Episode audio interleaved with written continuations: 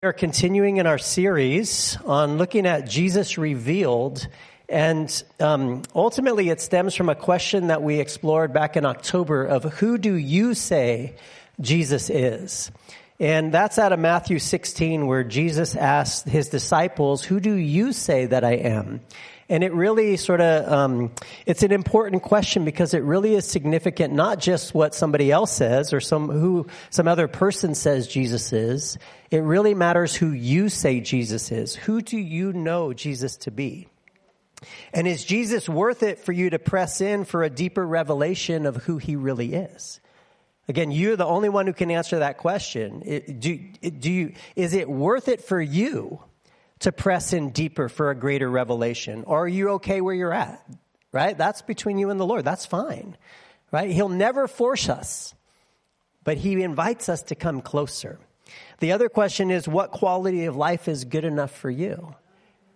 Right? So if Jesus is the one, He said He came to, he, so that He could give life and life abundantly to us then there's a promise that the closer we get to Him, the more we get connected to Him, the greater measure of abundant life we're going to have. And so, how you answer those questions determines really two things. One is, what's the measure of abundant life you're content with, or that you have in your life? And what's the measure of the revelation of Jesus that you can actually share with other people? Because you can only give away what you have. And so um, that's why who you say Jesus is, who you've experienced Jesus in your life to be, is really critical because that's the Jesus that you can release to those people in your sphere of influence. Like, so if you know him to be the Prince of Peace, because you've experienced his peace through a storm of your life, you can release that to somebody and say, This is my story. This has been my experience if you know the love of the Father that's on towards Jesus, He's the beloved Son, right? If you've experienced that love, you have the ability to release that same measure of love to others around you. If you've never experienced it, it limits your ability to actually release it. Does that make sense? Um, so for this series, we're really looking at who you say Jesus is, and we're looking at it through the lens of John. And so we've been going through the Gospel of John. When we finish that, we'll go through the letters of John. And so this past month in January, we looked at John chapter 1 through John chapter 3, verse 21. And we identified 33 revelation statements so far about who Jesus is. And so we're making a master list that we'll have at the end of the year, or at the end of this sermon series, of all of the statements that we've pulled out of. So Lisa and me are the ones who are primarily preaching on this. But what we've pulled out of the Gospel of John or the letters of John that identify a revelation of who Jesus is. Right? And so today we're going to continue um, in John chapter 3. And so if you have your Bibles, you can open up to verse 22, and that's where we're going to start. It says, After this, Jesus and his disciples went into the Judean countryside, and he remained there with them and was baptizing. John also was baptizing at Aenon near Salim, because water was plentiful there, and people were coming and being baptized, for John had not yet been put into prison. Now a discussion arose between some of John's disciples and a Jew over purification. And they came to John and they said to him, Rabbi, he who was with you across the Jordan, to whom you bore witness, look, he is baptizing and all are going to him. So to set the stage, they're in the Judean countryside. Jesus and his disciples are baptizing. Now we find out in the next chapter, John 4, that Jesus actually wasn't baptizing. His disciples were baptizing. So you can decide, right? So I'm not going to make a case on it. Um, John and his disciples were baptizing, right? So that we know for sure. And there's a question that arises for John's disciples where they're sort of looking at Jesus and what's happening in his ministry. They're looking at John and what's happening in his ministry. And it seems like they're raising a question that implies a sense of comparison. Hey, look at what's happening in Jesus' ministry. Look what's happening with his disciples. And then look at us. And John, it's an interesting thing because in verse 27, it's interesting to look at how John answers his disciples. He says, a person cannot receive even one thing unless it is given him from heaven. That's a powerful statement right there. You yourselves bear me witness that I said, I'm not the Christ, but I have been sent before him. The one who has the bride is the bridegroom. The friend of the bridegroom who stands and hears him rejoices greatly at the bridegroom's voice. Therefore, this joy of mine is now complete. He must increase, I must decrease. And so John the Baptist, he hears his disciples' hearts. John was one of the most powerful prophets ever. Like, don't miss it. Jesus said he was one of the most important figures in all of mankind, right? Before um, those who accepted Jesus, right? Followers of Jesus. And yet the reality is that John, he knows his role. He knows his place. He knows what the Lord called him to do. And he says to, to let, he tells his disciples, all a person has comes from heaven. I love that statement because it's so true today. Everything you have, it's not because of your hard work. It's not because of your great efforts. It comes from heaven. It's because you have a heavenly father that is blessing you. He may have blessed you with a job that provides finances that put food and a house um, in your possession, right? And you could say, well, I did that.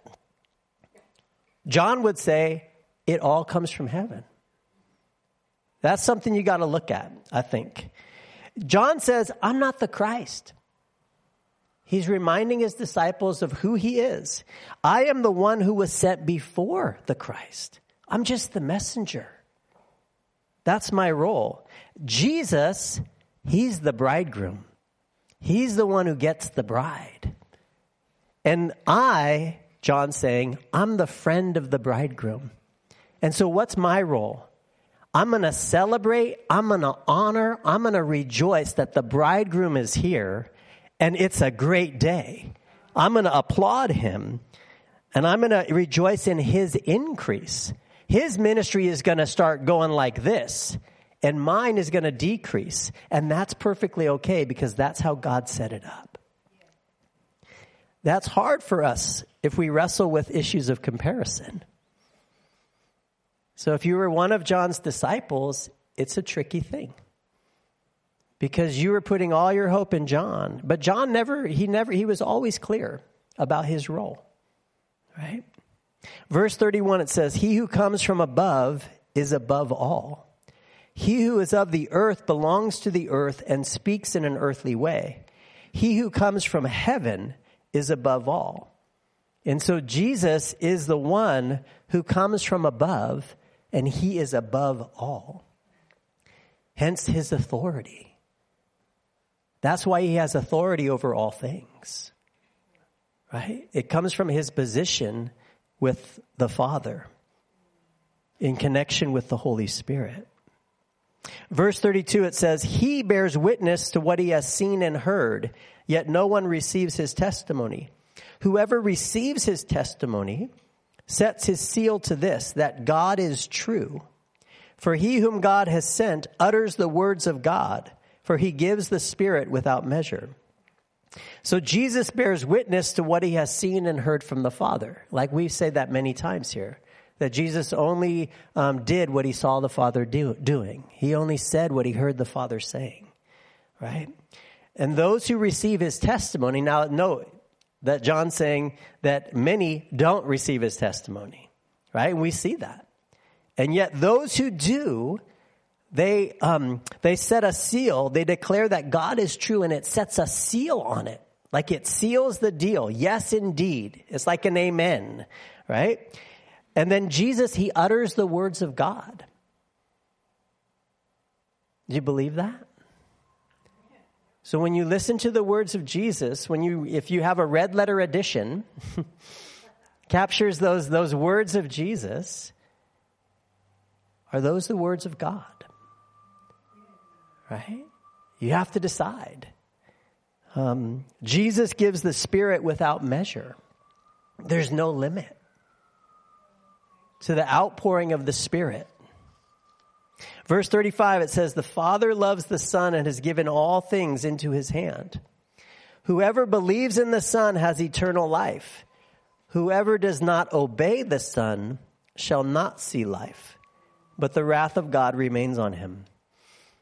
So again, Jesus is the Father's beloved Son. Right? We, the, the best way that I see that is in the text of his baptism, right? Where you hear the heavens open up and a voice comes and it declares, This is my son in whom I'm well pleased. And we've said this before, but it's before Jesus has done any ministry. So often in our lives, we feel like we get praise or um, condemnation based on our actions. And yet the reality is that the, the Son, the Father's Son, Jesus, is beloved, period. It's not based on any great things that he did. It's not based on his obedience. It's just on who he is. It's the same for us. And Jesus has given all things, or Jesus has been given all things into his hand. Again, that captures that sense of authority. Whoever believes in the Son has eternal life. That's a promise. I love the tense. This is the ESV version. And basically it says, whoever believes in the Son has eternal life. It's yours right now. It's not when you die. It's not when you go to heaven. You have it right now if you've accepted Jesus into your life. Whoever does not obey the Son, isn't it interesting that it doesn't say whoever does not believe in the Son? It says, whoever does not obey the Son shall not see life. Why? Because they can't access the abundant life that's only found in connection and relationship with Jesus. Right? It's not something that God's doing to be mean. It's a way that He set it up. That the avenue or the key is through Jesus to access abundant life. The other thing that I think in this passage that's, that's interesting is that belief implies obedience. So it's one thing to say with my lips, I believe, but then my actions show that I actually don't walk in the same manner as Jesus did. And so that's a real question, right? To search our hearts. Is there any misalignment in what I profess and how I live? Or when the Holy Spirit comes and says, Phil, I want you to go do this. And I say, no, because that scares me. Or no, that's uncomfortable. Right? There's a connection with that sense of obedience and belief. Do I really believe that God's always good? Do I really believe that He's always for me? Do I believe that what He invites me in leads me to greater measures of abundant life? Right? Um, they're all good questions. All right, who is Jesus revealed in this section of scripture, John 3, 22 to 36? The first thing I pulled out is Jesus is the bridegroom. He's the one who's celebrated. He, he came for a bride. If you've said yes to Jesus, you're part of the bride. Have you ever taken time to think about that? to envision him as your bridegroom and to see yourself fully as his bride. Right? That's something that you could explore deeper if you've never done that. Jesus is the one who must increase. He's continuing to increase. What does that mean for us? I think often in the Christian circles, what I've heard is that you just have to diminish yourself. And I think that's not true.